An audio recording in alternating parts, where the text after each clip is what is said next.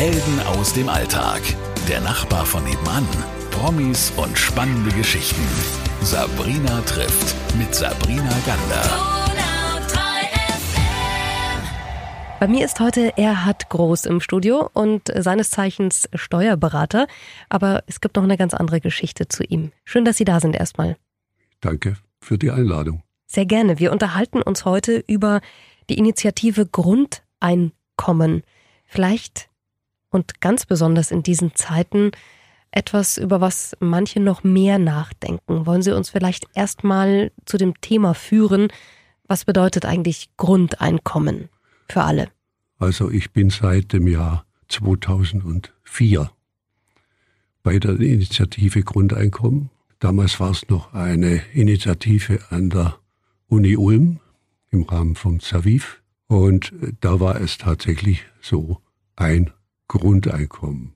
Die Idee, dass jeder einen bestimmten Betrag bekommt, ohne nachweisen zu müssen, er sei bedürftig, oder auch sonst irgendwo. Jeder von Geburt bis zum Tod bekommt einen bestimmten Betrag. Jeden Monat. Jeden Monat. Das war 2004, diese Initiative. Das war auch noch vor der großen Finanzkrise. Ja. Wie war damals die Stimmung? Also noch, wenn wir uns mal zurückerinnern, Sie wissen es aber sicher genauer. Die Finanzkrise war eine Krise der Banken und hat den Einzelnen eigentlich nicht betroffen. Damals wurde zwar nach wie vor auch in, in unserem Bereich äh, das Grundeinkommen äh, diskutiert mit allen möglichen Menschen. Äh, das war so, dass äh, danach auch nach dieser Finanzkrise einige Nationalökonomen mit dieser Idee äh, gedacht haben und äh, unter anderem der Professor Straubhaar in Hamburg, der nach wie vor auch noch dabei ist. Auch später kamen dann immer wieder von anderer Seite die Idee, das bedingungsloses Grundeinkommen, aber das hatte nichts mit der Finanzkrise zu tun. Nein, aber 2004, weil ich Sie gefragt habe, 2004 gab es die Initiative, da ja. waren Sie sozusagen beim Start mit dabei. Warum ja. Gab es die damals, diesen Gedanken überhaupt? Das war die äh, faszinierende Idee, dass dadurch äh, die Chancengleichheit hergestellt werden könnte durch ein bedingungsloses Grundeinkommen dass äh, auch im Bildungsbereich oder dass Probleme mit, äh, übrigens 2004 kam dann auch Hartz IV mhm. und so weiter. Und das war mit ein ganz entscheidender Grund. Die Probleme, die mit Hartz IV entstanden, äh, waren äußerst problematisch. Das ist vielen nie so ganz bewusst geworden, mit welcher, ja, teilweise Penetranz Menschen, die durchaus arbeiten wollten, aber eben keinen Job gefunden haben oder keinen adäquaten Job hatten, dann äh, mit Minimalbeträgen abgespeist wurden, noch dazu hin mit Sanktionen, wenn sie nicht so pariert haben, traktiert wurden. Und das war in, in unserem Bereich, also bei unseren Diskussionen, sehr stark das Thema.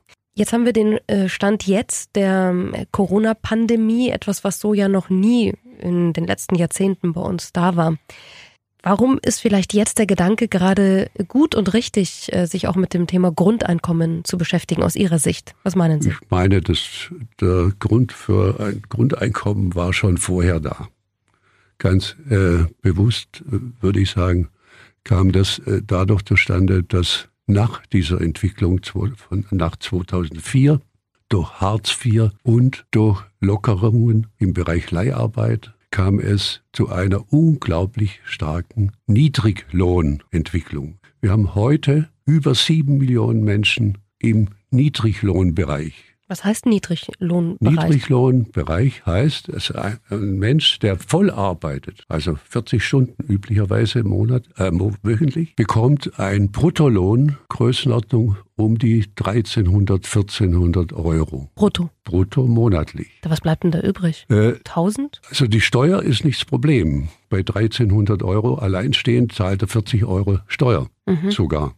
Aber das Problem ist, 20 Prozent Abzüge hat er für die Sozialabgaben, Krankenversicherung, Rentenversicherung, Pflegeversicherung, Arbeitslosenversicherung. Das heißt, er hat am Ende nach diesen Abzügen hat er noch 1000 Euro. Und das ist unglaublich. Also die Menschen sind jetzt, wenn sie in, jetzt in, in Kurzarbeit gehen, haben die noch äh, 600 Euro im Monat. Das ist absurd. Ja, das ist äh, kurz vor Hartz IV, würde ich jetzt äh, mal sagen. Ja, gerade nur. Aber diese sieben aber Millionen, arbeitet. aber diese sieben Millionen im Niedriglohnbereich, ähm, die waren aber schon vor Corona Die waren vorher. existent. Ja, richtig. Das Bei uns in der Bundesrepublik. Deshalb waren wir in unserem Bereich, also in der Initiative der Auffassung, allein dieses ist schon ein Riesenproblem. Mhm. Und für uns kam dazu, dass wir noch ein größeres Problem haben werden in einigen Jahren, nämlich Altersarmut. Mhm. Die Altersarmut wird ein Problem der nächsten 15 Jahre werden. Speziell diese sieben Millionen Arbeitnehmer im Niedriglohnbereich, die zahlen zwar ein in eine Rentenversicherung, aber sie werden bekommen eine Rente, die unter der Grundsicherung liegt. Also es ist völlig absurd. Woher kommt denn das eigentlich, dass wir ähm, über sieben Millionen Menschen im Niedriglohnbereich haben? Das war eine Entwicklung, äh, gerade auch nach äh, 2004. Mhm. Ich bin der Auffassung, obwohl ich äh, lange Zeit Anhänger der Sozialdemokratie war, aber das war das kolossale Fehl, die waren die kolossalen Fehlentscheidungen der Jahre nach 2004. Die Zahl, die ist ja sehr, sehr mächtig und groß. Über sieben Millionen Menschen sind bei uns in der Bundesrepublik im Niedriglohnbereich. Das heißt, da kommt netto ein Tausender im Monat raus, auch wenn sie voll arbeiten. Das ist äh, sehr bedenklich, wenn wir auch wissen, wie hoch Mietkosten sind. Äh, äh, gut, äh, alles andere, was man noch haben möchte im Leben. Also es ist ein, ein, ein Minimum überhaupt. Dieses Grundeinkommen war auch schon vor der Corona-Pandemie ein Thema, immer wieder ein Gedankenspiel bei ganz, ganz vielen. Wie viel Grundeinkommen müsste denn jeder bekommen nach Ihrer Berechnung oder was, was glauben Sie, Also was wäre gut und richtig? Nach äh, unserer Berechnung, unserer Auffassung wäre es notwendig, nicht nur ein Grundeinkommen einzuführen, sondern auch das Steuersystem ändern, Inwieweit? indem wir den sogenannten Grundfreibetrag bei der Steuer abschaffen. Das müssten Sie vielleicht für alle erklären, was das ist, Ich weil Sie sind sagen, Steuerberater. Ja, ich würde sagen, jeder sollte uns nach un unserer Auffassung ein Grundeinkommen bekommen in Höhe von mindestens 1000 Euro monatlich. Wir sind der Auffassung, es wäre durchaus sinnvoll, das gleich dann zu erledigen mit einer generellen Krankenversicherung. Also von diesen 1000 Euro bekommt jeder äh, zwar 1000, aber er kriegt nur in die Hand 800. Weil 200 gehen in Die Krankenversicherung. eine Krankenversicherung, Pflegeversicherung und so weiter. Also dieser Bereich. Dann wäre dieses Thema auch erledigt, weil wir werden jetzt gerade nach der Corona-Krise, werden wir dramatische Veränderungen im Gesundheitsbereich erleben. Gut, Es wird der eine oder andere sagen, ich bin ja krankenversichert, wenn ich arbeite. ja, dann sind sie krankenversichert, aber nicht jeder. Zum Beispiel die Selbstständigen, Mhm. die jetzt so wichtigen Solo-Selbstständigen, Ja. die sind nicht krankenversichert. Zwar würde jeder, das wurde gesetzlich mal so fixiert, jeder hat eine Krankenversicherung. Mhm. Versuchen Sie aber als Selbstständiger mal in eine Krankenversicherung reinzukommen, wenn Sie jetzt schon jahrelang nicht versichert waren. Und es waren einige. Jeder Die würde können- aber dieses, entschuldigen Sie ganz kurz, es- wir müssen ein bisschen genauer jetzt werden bei dem Ja. Grundeinkommen. Jeder würde diese 1000 Euro bekommen, abzüglich 200 Euro Geht gleich an die Krankenversicherung seiner Wahl. Ja, aber Moment, jeder bedeutet wirklich jeder in diesem Land. Ja. Der Top-Manager, genauso wie Absolut. der Azubi. Absolut. Und wer soll das zahlen? Also wie finanziert sich so eine Da Rechnung? wird es dann interessant. Darum muss auch das einhergehen mit einer Steuerreform. Steuerreform insofern, dass wir äh, jetzt kann, wenn einer äh, im Monat 1000 Euro verdient, zahlt er eigentlich keine Steuer. Wer hat einen Freibetrag fürs ganze Jahr gesehen, hat einen Freibetrag von 9000 Euro, die kann er irgendwo erwerben verdienen und dann zahlt er keine Steuer. Genauso der Manager, der 100.000 zum Beispiel Ja. im Monat verdient, okay, der zahlt aus den ersten 9.000, also dann verteilt auf 750 monatlich, zahlt er keine Steuer. Erst dann beginnt das mit der Steuer und er ist am Ende bei einer derzeitigen Spitzensteuerbelastung, Spitzensteuersatz von 42 Prozent. Aber wo würden Sie jetzt was ändern? Das habe ich nicht verstanden. Ich würde diesen Grundfreibetrag streichen, Komplett. komplett. Und jeder verdiente Euro wird mit einer Flatrate-Steuer besteuert. Also es gibt nicht mehr diese Minijobs, es gibt nicht mehr äh, sonstige irgendwelche Geschichten. Ich kann äh, sonst auch nicht mehr äh, rumlavieren, äh, sondern ich zahle dann ab dem ersten Euro, den ich wirklich verdiene, den ich als Miete bekomme oder aus Zinsen habe oder sonst irgendwas. Jeder zahlt dann ab dem ersten Euro Steuer. Sie haben vorhin schon erwähnt, 1000 Euro, das wäre der Gedanke. Ähm, Im Gegenzug dazu würden Sie diesen Freibetrag, ähm, wir haben das vorhin ein bisschen erläutert, streichen. Das heißt, jeder erste Und Euro wird bei der Besteuerung besteuert. den Grund, sogenannten Grundfreibetrag. Der, mhm. der, der liegt der bei 9000 Euro pro Jahr äh, und der würde gestrichen. Also Grundeinkommen funktioniert nur in Form einer Umverteilung von oben nach unten. Mhm. Also ja, sonst wäre ja kein Geld da. Hohe Einkommen werden natürlich deutlich höher besteuert. Jetzt kommt die Gegenfrage, Herr Groß. Sie sagen, okay, das ist wichtig, weil nach Hartz IV und nach, nach eben diesen ganzen ähm, Zahlen, die Sie uns schon präsentiert haben, die Menschen, die im Niedriglohnbereich arbeiten und sehr wenig Geld haben, wäre dieses monatliche Grundeinkommen von 1000 Euro minus 200 Euro an die Krankenkasse, also 800 Euro auf die Hand für jeden, fairer nach dieser Umverteilung, was Sie gerade erläutert haben.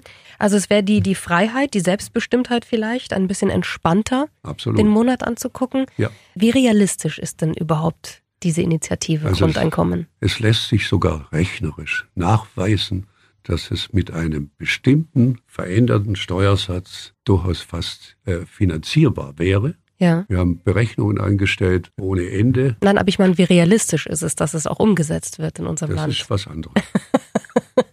was glauben Sie denn? was glauben Sie? Frage. Weil, wie gesagt, ich bin der Auffassung, dass es nur umsetzbar ist, mhm. wenn gleichzeitig einhergeht eine Steuerreform und auch äh, jetzt die Änderung bei der Krankenversicherung. Und wenn man dann noch mit in Betracht zieht, dass dieses auch ein künftiges Problem der Rente auflösen würde, mhm. weil jeder hat dann 1000 Euro oder 800, die übrig bleiben. Mhm.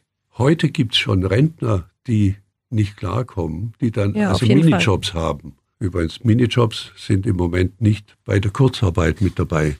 Die haben halt nichts mehr. Meine Frage, Herr Groß, wo gibt es dieses Modell des Grundeinkommens denn schon? In welchem Land? Also äh, so umfassend gibt es das nirgends. In Finnland wurde das jetzt mal vor einiger Zeit getestet, mhm. indem willkürlich ausgewählte Personen einen Betrag, ich glaube, es war auch so gegen äh, 1000 Euro, äh, bekamen und das ging über zwei Jahre. Und jetzt wurde es beendet. Die Menschen, die betroffen waren, waren äußerst zufrieden mit der Situation, konnten die unterschiedlichen Dinge unternehmen, Manche haben äh, einen Betrieb gegründet, manche haben äh, sich selbstständig gemacht mit irgendeiner Idee, die sie hatten und wo sie dann nicht kein, so ein Problem hatten, wie überlebe ich überhaupt die Zeit, bis ich dann ein Einkommen erziele. Aber so effizient scheint es ja nicht zu sein, wenn Finnland zum Beispiel nicht weitermacht. Also wenn es auch sonst nirgendwo auf der Welt äh, ja. Fuß fasst eigentlich, oder? Es wird in vielen Fällen nur kurz gedacht. Ich gebe einfach ein Geld ohne Auflagen weiter. Damit ist das, die Geschichte nicht äh, gelöst. Das ist Unsinn. Ich kann es nur im Gesamten sehen, mhm. so wie ich meine, also mit einer Steuerreform, die übrigens bewirken würde, dass dieser Gedanke, den vielen, äh, ja, die bei vielen kommen, äh, ja, dann kriegt das jeder, kriegt auch der Millionär. Natürlich kriegt das. Das hat er jetzt ja auch. Er hat den Freibetrag. Und jeder bekommt Warum setzen Sie sich denn so ein für dieses Grundeinkommen? Für mich ist, hat das äh, die Idee eine Faszination, weil ich denke, damit könnte man einige Probleme, die wir nicht im Moment äh, durch die Corona-Geschichte ein bisschen verstärkt wieder, die wir äh, mit Sicherheit in den nächsten Jahren haben. Ich halte die, als Steuerberater kenne ich ja die Situation. Was ist äh, mit Steuern, mit Steuerbelastung? Im Moment haben wir eine ganz eindeutige, ich habe viele Mandanten im mittelständischen Bereich. Die verdienen teilweise ganz gut, zahlen auch brav ihre Steuern. Aber im Moment haben wir eine Steuergesetzgebung, die den Mittelstand äußerst stark belastet. Das würde jetzt hier viel zu weit führen. Also es ist ein Problem der Erbschaftssteuer, wo es absurde äh, gesetzgeberische Geschichten gibt. Also Sie sind eher ein Idealist, wenn es so um das Grundeinkommen ja. geht. Ja? Natürlich. Das ist schon, äh, schon so. Ich wäre nie äh, auf, angewiesen auf ein Grundeinkommen. Also ich habe keine. Äh, Sie machen es für die, für die Gesellschaft. Und sie Ja. machen es, weil sie denken, dass es wichtig, sehr Ich wichtig werden wird und Probleme lösen wird. notwendig. Es ist auf jeden Fall ein spannender Gedanke. Es ist ein ganz spannendes Thema. Und äh, wer mehr dazu erfahren möchte, kann das gerne mal tun und nachlesen auf grundeinkommen-ulm.de. Und ich fand es sehr spannend, äh, mit Ihnen heute darüber zu sprechen. Erhard Groß war heute bei mir, Steuerberater hier aus äh, unserer Region. Wir werden sehen, was kommt. Äh, auf jeden Fall ist es immer wichtig, finde ich, alle Perspektiven und Möglichkeiten zu betrachten. Dankeschön für Ihre Leidenschaft und Ihr Engagement. Danke auch. Helden aus dem Alltag. Der Nachbar von nebenan. Promis und spannende Geschichten. Sabrina trifft mit Sabrina Gander.